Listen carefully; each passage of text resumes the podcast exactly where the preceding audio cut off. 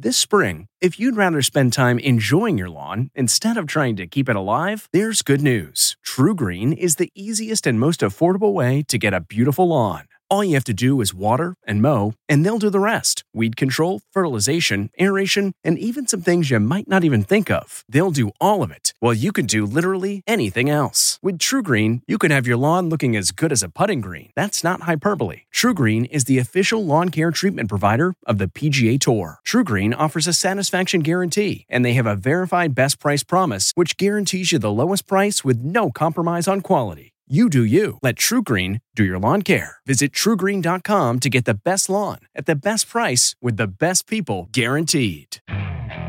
Okay, picture this. It's Friday afternoon when a thought hits you. I can spend another weekend doing the same old whatever, or I can hop into my all new Hyundai Santa Fe and hit the road. With available HTRAC, all wheel drive, and three row seating, my whole family can head deep into the wild. Conquer the weekend in the all new Hyundai Santa Fe. Visit HyundaiUSA.com or call 562 for more details. Hyundai, there's joy in every journey. This is Intelligence Matters with former acting director of the CIA, Michael Morell. Brought to you by Lockheed Martin. Your mission is ours. I used to tell folks that you only become a general or an admiral if the troops want you to be a general or an admiral. Uh, you have to earn the respect of the troops. You have to earn the respect of the troops and, and of your peers, frankly. Because if you don't, then as you begin to climb the ladder, so to speak, if you haven't earned their respect, if they don't trust you and they don't, and you can't, they don't feel like they can rely on you, then you're just not going to be successful. So the Bin Laden raid. What were you sitting there thinking at that moment when we were telling you we think we know where he is? yeah, we'd seen a lot of leads, as you know, on bin Laden over the years. So it's not that I was dismissive, but I didn't get overly pumped up because, as you know, we were still grappling with is it really him? Everybody wanted to do what was right for the country. There was no ego here. This was not about, hey, let's make this uh, a, a, CIA only. I think Americans ought to be proud of the fact that the organizations were more concerned, you know, not about our own legacy, but about let's get this done right for America. And the president was leaning heavily toward the heliborne raid. Right. That he asked you in the Situation Room, can you do this? Right.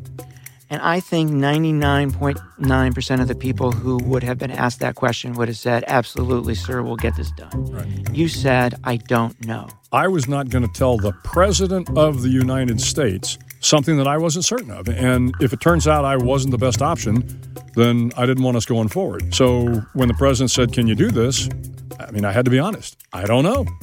you know, let me call the SEALs in, let me get the helo pilots in, let's go rehearse this thing, and then I'll come back and tell you whether or not we can do it. And uh, and after three weeks, when we had pulled everybody together, when we had rehearsed it, then I was pretty confident we could do the mission. Bill McRaven is a retired four star Navy admiral. His last assignment in the military was as the commander of the Special Operations Command, the organization that oversees all special operations components of each branch of the U.S. military. During his long career, Bill oversaw many operations, including Neptune Spear, the operation that killed Al Qaeda leader Osama bin Laden. I had a chance to sit down with Bill to discuss his career, as well as his new book, Sea Stories My Life in Special Operations. We'll be right back with that discussion after a word from our new exclusive sponsor, Lockheed Martin. I'm Michael Morell, and this is Intelligence Matters.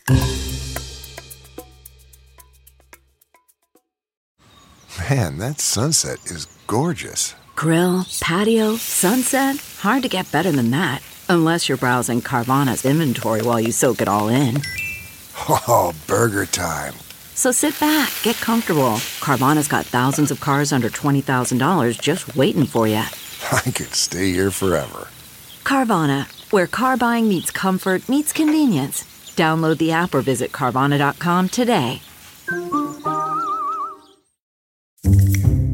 Bill, welcome to Intelligence Matters. It is great to see you and it is great to have you with us. Thanks. Great to be here. So, you have a new book, Sea Stories My Life in Special Operations. It is absolutely terrific. Well, thank you. People should go buy it. And I want to ask you all sorts of questions about it.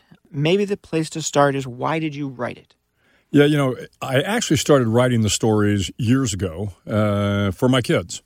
My I've got two boys and my daughter, and uh, you know they kind of grew up with me as a SEAL, but I didn't talk a lot about what I did, and uh, and so as as they got older, uh, at, at, certain points in times, they said, Dad, you know we we we really don't know what you did, and uh, I said, well, I'll I'll start putting some things down in writing.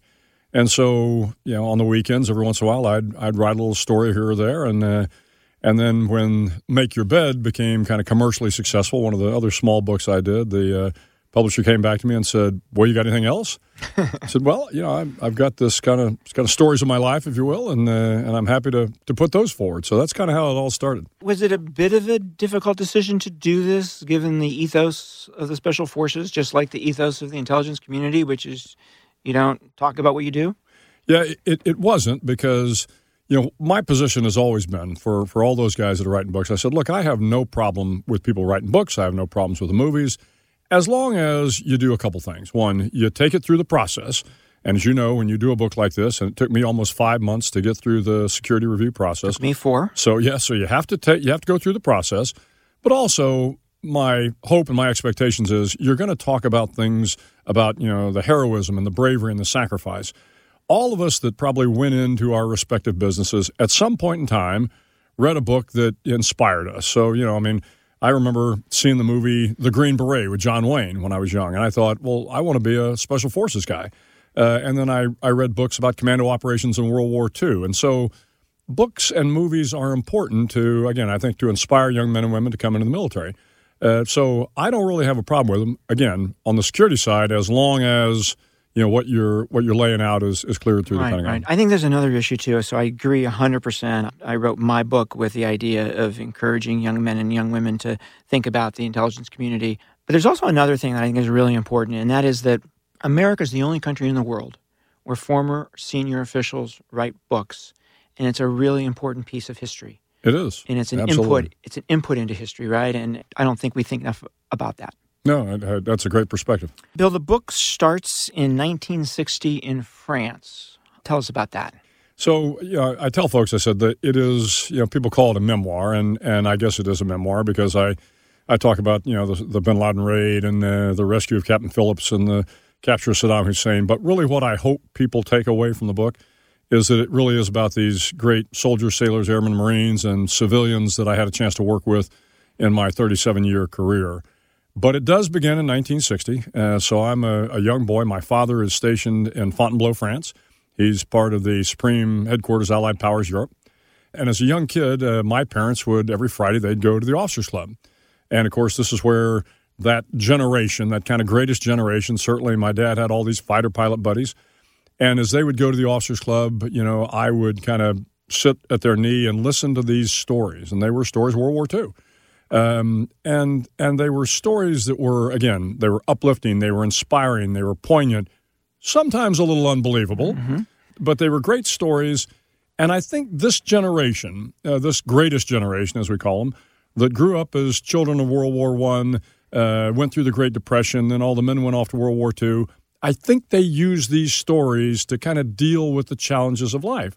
And at one point in time, many, many years later, my father said to me, Bill, life is all how you remember it. And so the stories in these book in this book are kind of how I remember mm, it. That's great. So was it your father who motivated you to join the military? It, it was. I think it was my father, my father's friends, my mother. You know, I grew up in a military family. So dad, uh, obviously World War II fighter pilot, a little bit of time in Korea. He retired in 1967, but all those all of his retired friends were were also military. So almost all my career, I was kind of part and parcel to this. And I liked the camaraderie. Uh, I loved living on bases. You know, I, I liked spending time around men and women that were dedicated to something that they felt was noble and honorable. And and so, frankly, it was an easy decision for me to to go into the military. Uh, when I, I, graduated from high school and then went off to ROTC, Naval ROTC at the University of Texas, and and never regretted a second of it. Did you want to make it a career from the very beginning, or did that only come later? Yeah, I think it only came later. Uh, you know, initially when I when I graduated from ROTC, I wanted to go to basic SEAL training, and a lot of this was just to to test myself. I mean, I was I was always a pretty good athlete, and uh, and I knew the SEAL training was some of the toughest military training. And I think, like you know, any young man of my age, I wanted to challenge myself to see if I could make it through. Back then, and I graduated in, in 1977. Back then, you know, the Navy SEALs had no career path really. So there were only two Navy captains, kind of colonel equivalents, uh, one on the East Coast, one on the West Coast. So a good career uh, as a Navy SEAL back starting in 1977 was if you became a SEAL platoon commander as a lieutenant. And you really didn't think much beyond that. If you ever became a commanding officer, well, my goodness, you had had a great career. But of course, as times changed, uh, 9 11 happens, the community changed, it morphed, it grew, and I was fortunate enough to grow along with it. So, the SEAL training that we were just talking about, you obviously made it through. What was that like for you? Well, it lived up to, uh, to, to its marquee about being uh, exceedingly tough training. Uh, you know, it's SEAL training broken down. It's six months long out in Coronado, California, broken down into three phases. But it really is, uh, I think, more mental than physical. Uh, now, again, your day is long. You start at the crack of dawn. You do about two hours of calisthenics. You have a short break, and then you go for a four mile soft sand run. Then you come back. You have a short break. Then you go for a two two or three mile open ocean swim. Then you run to chow. Then you come. Sounds so, pretty physical to yeah, me. so, but each evolution, or each individual evolution, as we call it, every event, is not terribly difficult in and of itself. The hard part, of course, is you put them all together, and you are constantly being harassed by the instructors uh, you're constantly cold, wet, and miserable throughout the course of the day and the weeks and the months. That is really, I think, what tries on guys. And then, of course, we have a special week called Hell Week, um, about the eighth or ninth week of the first phase of training, where it's six days of no sleep, constantly being kept cold, wet, and miserable to see if you're, you know, physically and mentally tough enough to to be a SEAL. The washout rate's high. The washout rate is high. It's about 75% for enlisted guys, about 50% for officers. What's the difference between those who make it and those who don't? Yeah, it's actually pretty simple. You just don't quit. When I tell folks that, particularly the young kids that are getting ready to go through, and I've, I've had a lot of a lot of young fellows come to me and they they want to know, well, do I need to run more? You know, do I need to swim more? Do I need to be able to do more pull-ups? And generally the answer is no, no, and no. And then I tell them, look, there's only one thing you have to do to get through SEAL training. Don't quit. I remember this kid saying, "Oh, no, sir, I get that." I said, "No, I'm not sure you do. Mm. There's going to be a hundred opportunities in the course of a day to quit. You're going to get tired. You're going to get frustrated. You're going to be freezing, and you're going to want to quit. Those that make it through just don't quit, and that becomes a mantra, frankly, for the rest of your career, because there will be a lot of opportunities in your career to quit. There will be times in your career when things are physically tough, but there will be times when you mean I'm moving my family again." And again and again, or you're working with a boss you don't like, or things go bad in combat. Uh, so while you learn to get through the physical toughness of SEAL training, I think the don't quit mantra, the never ring the bell, as we say, mm-hmm. is really more about life in general and, uh, and certainly a, a career in the teams. Bill, you rose through the ranks all the way to be the commander of the Special Operations Command. To what do you attribute your success as a military officer? Yeah, I think any officer that gets to the rank of general, um, I used to tell folks that you only become a general or an admiral if the troops want you to be a general or an admiral. Uh, you have to earn the respect of the troops. You have to earn the respect of the troops and, and of your peers, frankly. Um, because if you don't, uh, then as you begin to climb the ladder, so to speak, uh, if you haven't earned their respect, if they don't trust you, and they don't, and you can't, they don't feel like they can rely on you, then you're just not going to be successful. So very early on, you realize that you know you've got to be able to uh, you know work hard. You set high standards for the troops. You hold the troops accountable. You do things that are moral, legal, and ethical. You build a certain trust and you build a reputation with the troops, and and that really I think carries you through the ranks. Now, I was also very very fortunate, and if you read the book, uh, you will see that there were a number of times where things in my career did not go well. And I was fortunate to have, you know, great senior officers who also looked at me and they saw something in me and said, you know, you made a mistake here. Uh, mistakes happen, but uh, we're going to kind of keep you on the path because we think you've got something to offer. But I would also contend that that something to offer was a result of all my time that I spent with the troops, and that uh, that they recognized that there was a, you know, uh, maybe something that was worthwhile to to continue to advance forward. So, Bill, you're known inside the military and outside the military as a great leader. Two questions. Do you have a leadership philosophy that you talk about, and do you think it's applicable outside the military? Yeah, I, I do. Uh, I mean, it, it's always about being a servant leader. And, and that's a term that we throw around a little bit in the military, but you have to really kind of think through it. I mean, a servant leader means that my responsibility is, again, it's to the mission and it's to the troops. Um, and and sometimes those are uh, can can be at odds with each other. Uh, but if you think about taking care of the troops, uh, I, I, learned early on, you know, this is not about you know give them giving them extra liberty and, and patting them on the back every time. It really is in an elite organization about saying, look, we are going to be an elite organization. That means we are going to have exceptionally high standards. And I'm going to hold you accountable to meet those high standards. Now, I'm going to give you the resources to do that. I'm going to give you the training to do that. I'm going to give you the support. I'm going to give you all the things to be successful. But you are going to have to push yourself hard. And I will push myself as hard, if not harder, to help you do that. Because if it ever becomes about you, hmm. then you're probably not the, the leader the troops need.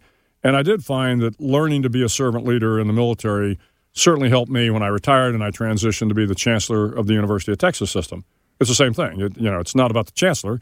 It's not about the president of the universities. It's about the students and the faculty, and you know, give them the opportunity to succeed, and and you'll be successful along with them. So, Bill, who was the best leader or leaders that you ever served under? well, I was fortunate to have a lot of them. Uh, you know, in my in my early days, uh, I had some some very interesting uh, SEAL commanders. There was uh, Captain Ted Grabowski, again, a, a SEAL uh, Vietnam vet, uh, Captain Bob Mabry, Captain Tim Holden. So I had a lot of great SEAL mentors early. You know, after 9 11, we became joint. And I was fortunate, of course, to work with uh, General Dell Dailey very early on when I was a flag officer. Uh, of course, Stan McChrystal, one of, one of the great generals of our time, Dave Petraeus, Ray Odierno, Marty Dempsey. I mean, the list goes on and on and on. And Admiral Mike Mullen, as you well know and Admiral Eric Olson, uh, one of my uh, one of my real heroes, to be honest with you. And, and Admiral Joe Maguire and I were were very close, along with Joe Kernan. So I was really blessed in my career to have some remarkable uh, leaders uh, that that I kind of patterned my leadership after. Uh, and and both you know the Army, Navy, and the Air Force. Again, I, I, could go on in the Air Force and the Marine Corps as well. So um, this is the, the great thing about the military is you don't have to look very far to find somebody that is worth emulating. So let's jump back to the book. Okay. And let me ask you about some of the stories in the book. And the first is the capture of Saddam Hussein. So walk us through that. Walk us through your role. Walk us through the role of your soldiers. Yeah, so this was uh, December of 03. I had gotten to Iraq in October of 03, and of course we were we were looking for Saddam, and uh, you know we had we, we were working with the agency and, and had uh, you know, we had our own military intelligence folks out there, and we were always having leads, you know, on Saddam Hussein. He's here, he's there. And of course, the leads rarely panned out. Um, and it was a little bit like he was a ghost. Well, as I tell in the story, the, the, I think the story starts off, and I've actually gotten on a plane heading down from Baghdad to Qatar. I've got a meeting with General Abizaid. And I had been briefed the night before, I think it was, by a young non commissioned officer from our Army Special Operations Unit. And he'd kind of given me some sense that hey, you know, if we can get to this guy, then maybe we will find Saddam. Now, I'd heard that story a lot of times before, but for some reason, this young NCO was, was adamant that, you know, if you connected these dots, all this would happen. Well, I get on the plane and I'm heading heading to uh, to Qatar from Baghdad, and all of a sudden it was one of these kind of, you know, a little bit of an epiphany like, oh my goodness, I think this kid's right. So I go to my aide and I said, we got to turn the plane around. We're going to get Saddam tonight. And, and the aide looks at me like, I'm sorry, sir, what? Did, did somebody call you? What's going on? I said, no, but I think tonight's the night. Well, we can't because we're in, in Iraqi airspace. We actually have to go to Qatar. He strong arms some Air Force captain, and we get on another plane and come right back to uh, Baghdad. We get back into Baghdad, and the Army Special Operations Unit, uh, led by Lieutenant Colonel Bill Coultrup, is uh, is out hunting, and they have uh, they have found a lead. And as we're watching it on the overhead uh, surveillance, uh, I realize that that they're calling in uh, from another location. We have to swing the ISR to another location, and I hear over the radio jackpot, which of course, as you know, is the is the code word for we got him. Now, I didn't know whether jackpot meant we got the source we were looking for, or we got Saddam. So I get on the on the radio with Bill Coultrup, and I said, uh, "Okay, Bill, is this little jackpot or big jackpot?" There's a pause, and he goes, "Sir, it's big jackpot." Said, okay. So again, we're all kind of fairly calm because again, we'd had jackpots before, so to speak. But uh, they get him back to Tikrit, and then uh, you know an hour or so later he comes into Baghdad, and uh, and and sure enough, it was it was Saddam Hussein. But you know, one of the things I tell folks about spending time with Saddam, and I held on to him for about the next thirty days, and every day I would go in to make sure that we were we were taking good care of him because it really was my responsibility to to make sure we did that, and uh, never talked to him, but would check on him, and uh, and an interesting thing happened. You know, when when we first captured him, he was arrogant, he was pompous. Uh, I remember the first day when uh, Ambassador Bremer and Rick Sanchez came over and they brought some of the Iraqi officials. I mean, Saddam was still in charge, and uh, and he was dismissive of folks. Well, as we made sure that none of those people were around again, and and that uh, he didn't have his generals, and he didn't have his handmaidens, and he didn't have his palaces, he really just became a pathetic old man. Mm. And I tell folks, I'm not sure I told it in the story, but I said, you know, you contrast that with a Nelson Mandela who spent almost 30 years incarcerated. And because Nelson Mandela had this remarkable strength of character, this remarkable integrity, he kind of came out from 30 years uh, as strong, if not stronger. Saddam Hussein, within a matter of, of 10 days or so, was just a shell of himself because he had no integrity. He, had, he was a pathetic old man on the inside. But it, but it was uh, good to be part of that. We're going to take a quick break to hear from our sponsor, and we'll be right back with more of our discussion with Bill McRaven. Worried about letting someone else pick out the perfect avocado for your perfect Impress Them on the Third Date guacamole? Well, good thing Instacart shoppers are as picky as you are. They find ripe avocados like it's their guac on the line. They are milk expiration date detectives. They bag eggs like the 12 precious pieces of cargo they are. So let Instacart shoppers overthink your groceries so that you can overthink what you'll wear on that third date. Download the Instacart app today to get free delivery on your first three orders while supplies last. Minimum $10 per order. Additional terms apply. So, Bill, the rescue of Captain Richard Phillips. Right. So, I don't think most people know who Richard Phillips is. So, maybe the place to start is who was he? Yeah. What happened to him? And how was he rescued? So, uh, Rich Phillips was the captain uh, of the Maersk Alabama, uh, an American flagged um, cargo vessel that was uh, making its way off the coast of Somalia when Somali pirates uh, came and, and boarded the ship. And of course, they later made a movie out of it starring Tom Hanks. Um, but uh, I am in Afghanistan at the time. And and we get the call from from the Pentagon that this American vessel has been taken, and uh, and they have moved Captain Phillips from the vessel onto this lifeboat, and they're taking the lifeboat back to Somalia. Well, we knew quickly that if he got back to Somalia, to the mainland of Somalia, it was going to be very difficult to rescue him. So immediately we do as we always did, as you recall, we, we held, held a video teleconference with the White House, with the, the Joint Staff, and with the CENTCOM and and uh, and the agency and State Department, and we made and we, the president, made a very quick decision to go ahead and send in the SEALs uh, to to link up with some Navy ships that came their way. So we uh, we did a long range uh, flight from uh, Virginia Beach. Uh, came SEALs parachuted into the waters off Somalia. In the meantime, we had surrounded the small lifeboat, and uh, we're having a dialogue with the the pirates, trying to convince them that look, the best thing to do would be just to let Captain Phillips go. Kind of no harm, no foul. and oh, by the way, you're not getting to Somalia. we're not going to let that happen. Well, as the couple of days went by, there were some tense moments uh, at the time, but of course they ran out of gas. Uh, we're getting to the point where they were running out of gas in the lifeboat. So, uh, you know, I reached out. There was Captain Scott Moore, who was the SEAL that came in to run from the on scene. So Scott and I are conversing every day. And I think what's interesting for, for people today to realize is the distance. I mean, I'm thousands of miles away in Afghanistan, but my situational awareness of what's going on was really pretty good because you've got a ScanEagle that is a, a drone coming off the ship. I've got high definition television coming from the ship back to my command center, so I can see everything that's happening. And then, of course, I'm coordinating with Scott uh, Moore uh, on board the the Bainbridge and the Boxer, which was one of the bigger ships. Make a long story short, uh, we managed to uh, kind of hook the lifeboat up uh, behind the Bainbridge and slowly pull the, mm. the, the pirates in. We had one of the pirates had gotten off the vessel at some point in time and uh, as the days went on, uh, we finally kind of brought them in a little bit closer. And, and of course, the young lieutenant commander and the snipers on the deck of the Bainbridge, they had always had authority. that if they sensed that Captain Phillips was in danger uh, and they had a good shot, they could take that. And at a certain point in time, we felt that uh, the pirates were threatening Captain Phillips. They were threatening Captain Phillips. And uh, the SEAL snipers had a good shot and took kind of three simultaneous shots. Uh, some very challenging shots through, you know, a, a, a small vessel mm-hmm. bouncing around in, in mm-hmm. the water uh, through the portholes. Managed to take out the pirates and rescue Captain Phillips. Again, a dramatic rescue.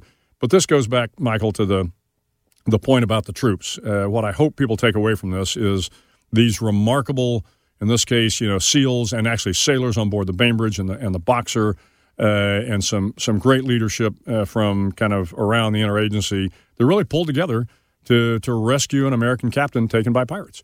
Uh, and and it is remarkable the way all these folks pull together when the when the time is needed. So the Bin Laden raid. Mm-hmm.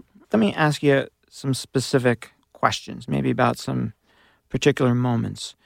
And Bill, the first was the initial meeting in my office right. in late 2010.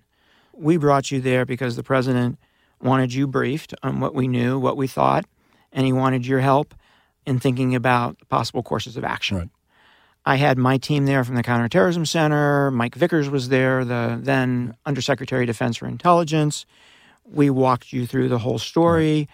What were you sitting there thinking at that moment when we were telling you we think we know where he is? uh, I was thinking a couple things. And it's, it's, I don't think I've ever been asked that question. Um, a couple things were going through my mind. Uh, interestingly enough, the first thing going through my mind was I'm not going to make this about JSOC. Uh, I'm not going to make this about, you know, this is the most important mission and, and we're here to do it. We can do it better than anybody. Because that wasn't going to be the right answer. Um, you know, what we wanted to do was let's figure out the right way to get this guy. If it's not our special operations guys, maybe it is a bombing mission, maybe it is something else. But the last thing I wanted to leave you or anybody else in that room uh, with the impression of is that you know we wanted this mission and and, and we were the right we'll guys take to it now. it. We'll take it. We'll now. take it right. now. Thanks very much. Not going to do that um, because it just wasn't the right thing to do. Um, so that that was really kind of my my first thought was look I'm happy to provide you all the advice and counsel you need, but if there are better guys to do this, let the better guys do it. Uh, and I, you know, I knew you guys had some incredibly talented folks that certainly had uh, the ability to do some of this. The other one, however, was, um, you know, we'd seen a lot of leads, as you know, on Bin Laden over the years. So it's not that I was dismissive, but I didn't get overly pumped up because, as you know, we were still grappling with: is it really him? Is the pacer Bin Laden? Um, I we, knew that we know, grappled with it right to the end. Of course, right to the very end. Uh, so I, I, would say there were two things. First was let's make sure we get the, the best options on the table. And if I'm not the best option, I'm okay with that.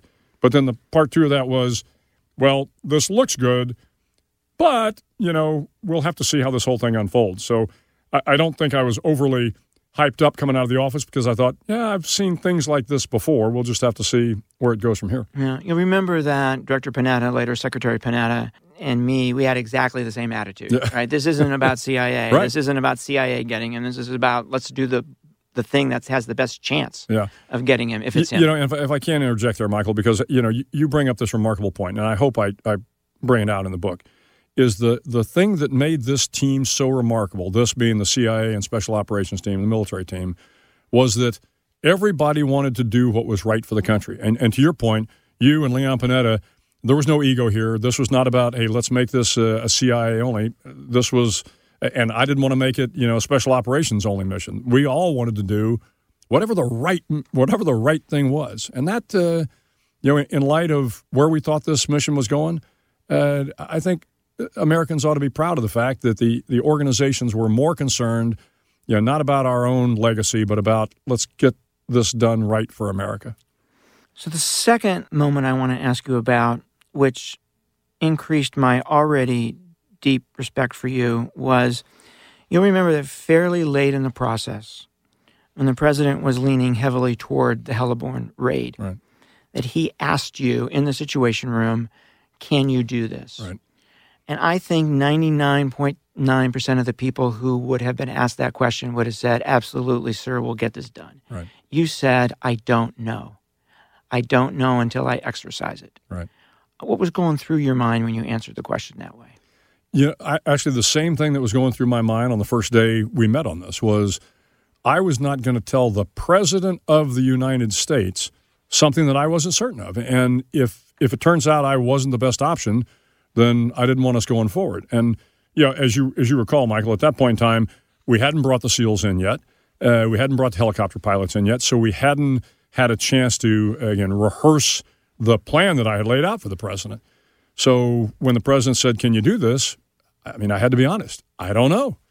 you know, let me call the SEALs in. Let me get the helo pilots in. Let's go rehearse this thing, and then I'll come back and tell you whether or not we can do it.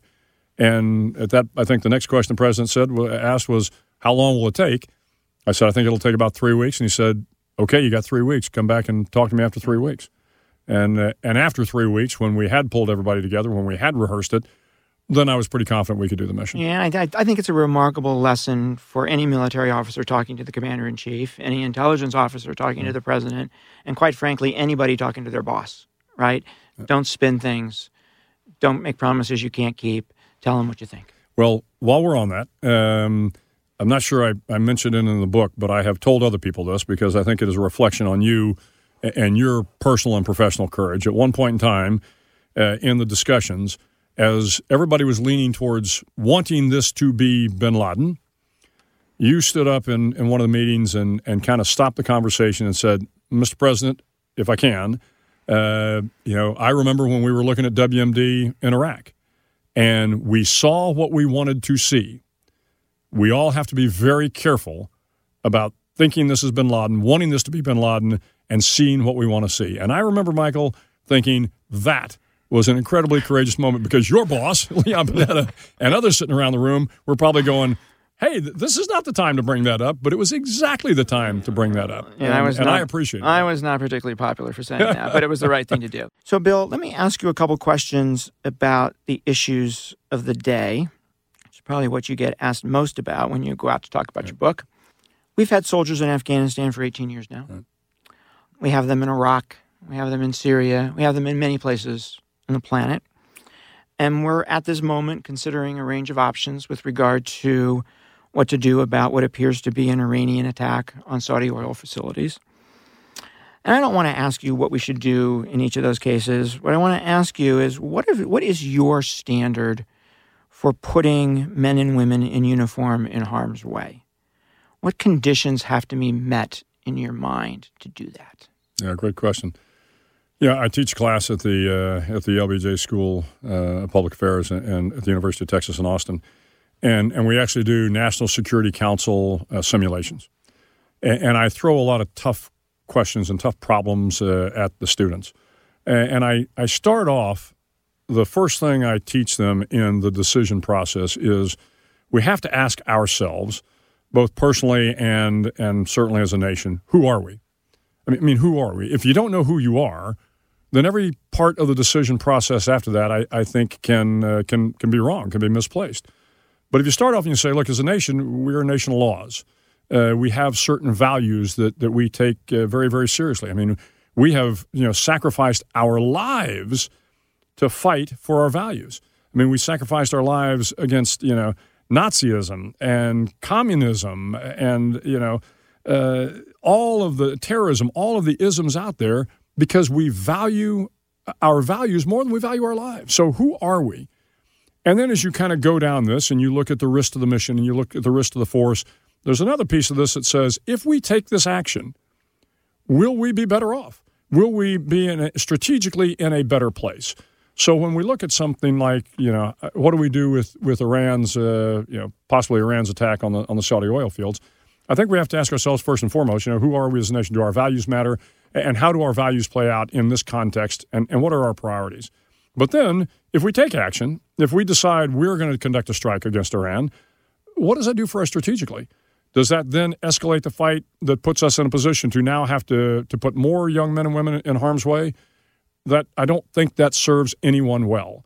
The reason we went to afghanistan in the first place after 9-11 was because we were attacked and we felt we had an obligation to go get al-qaeda's safe havens.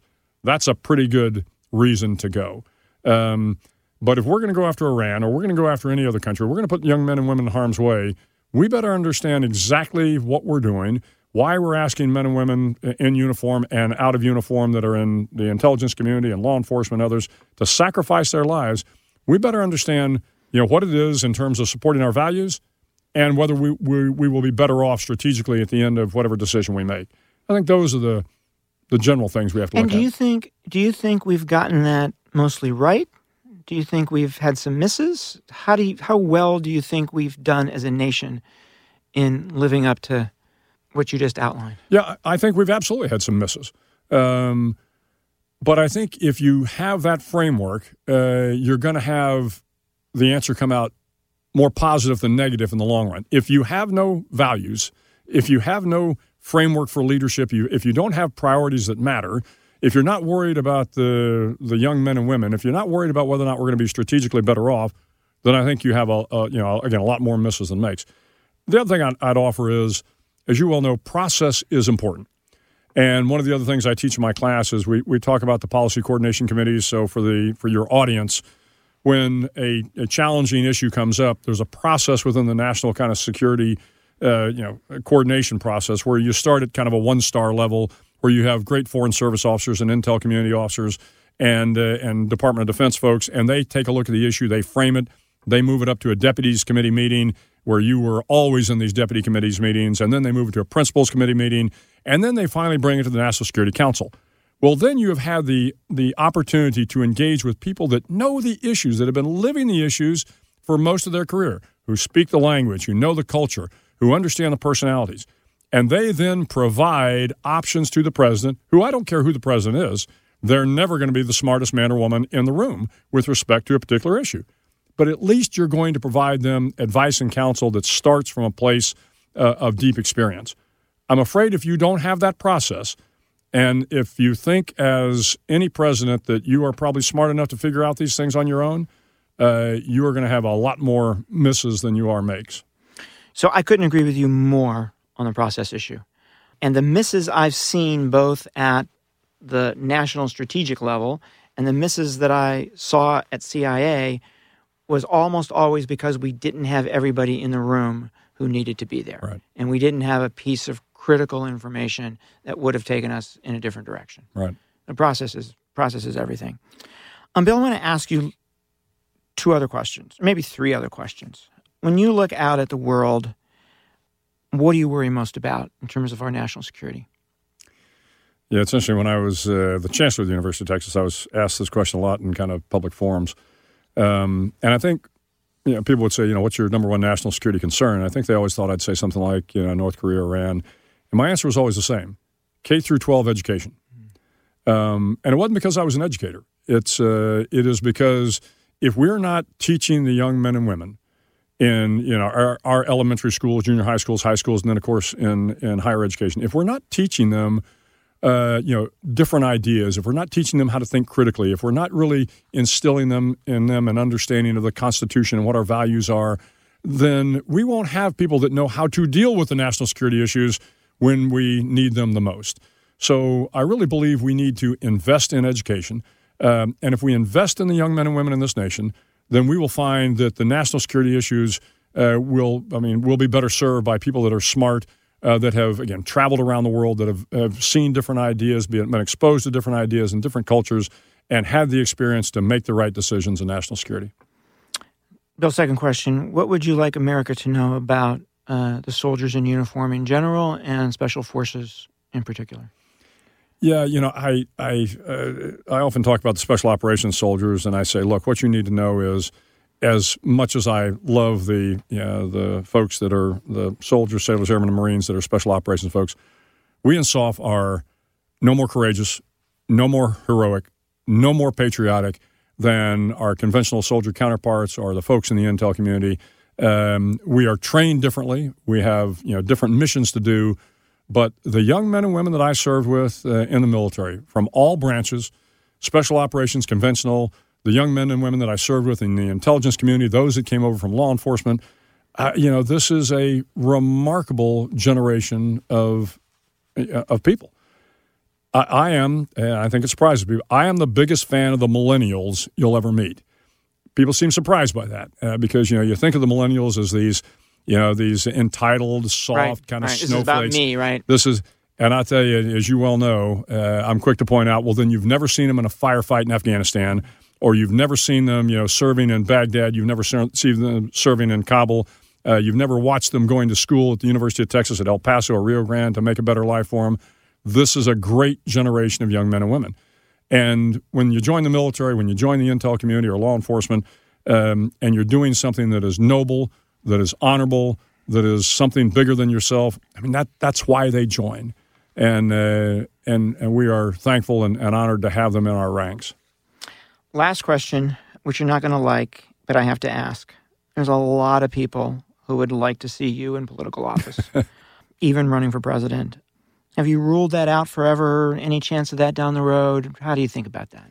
Yeah, you know, I uh, I don't like politics, but I do like policy, and uh, and I've told folks like uh, you know if the right administration comes along and uh, and I'm asked to help out in a, in a policy capacity that, that I would be uh, happy to do that.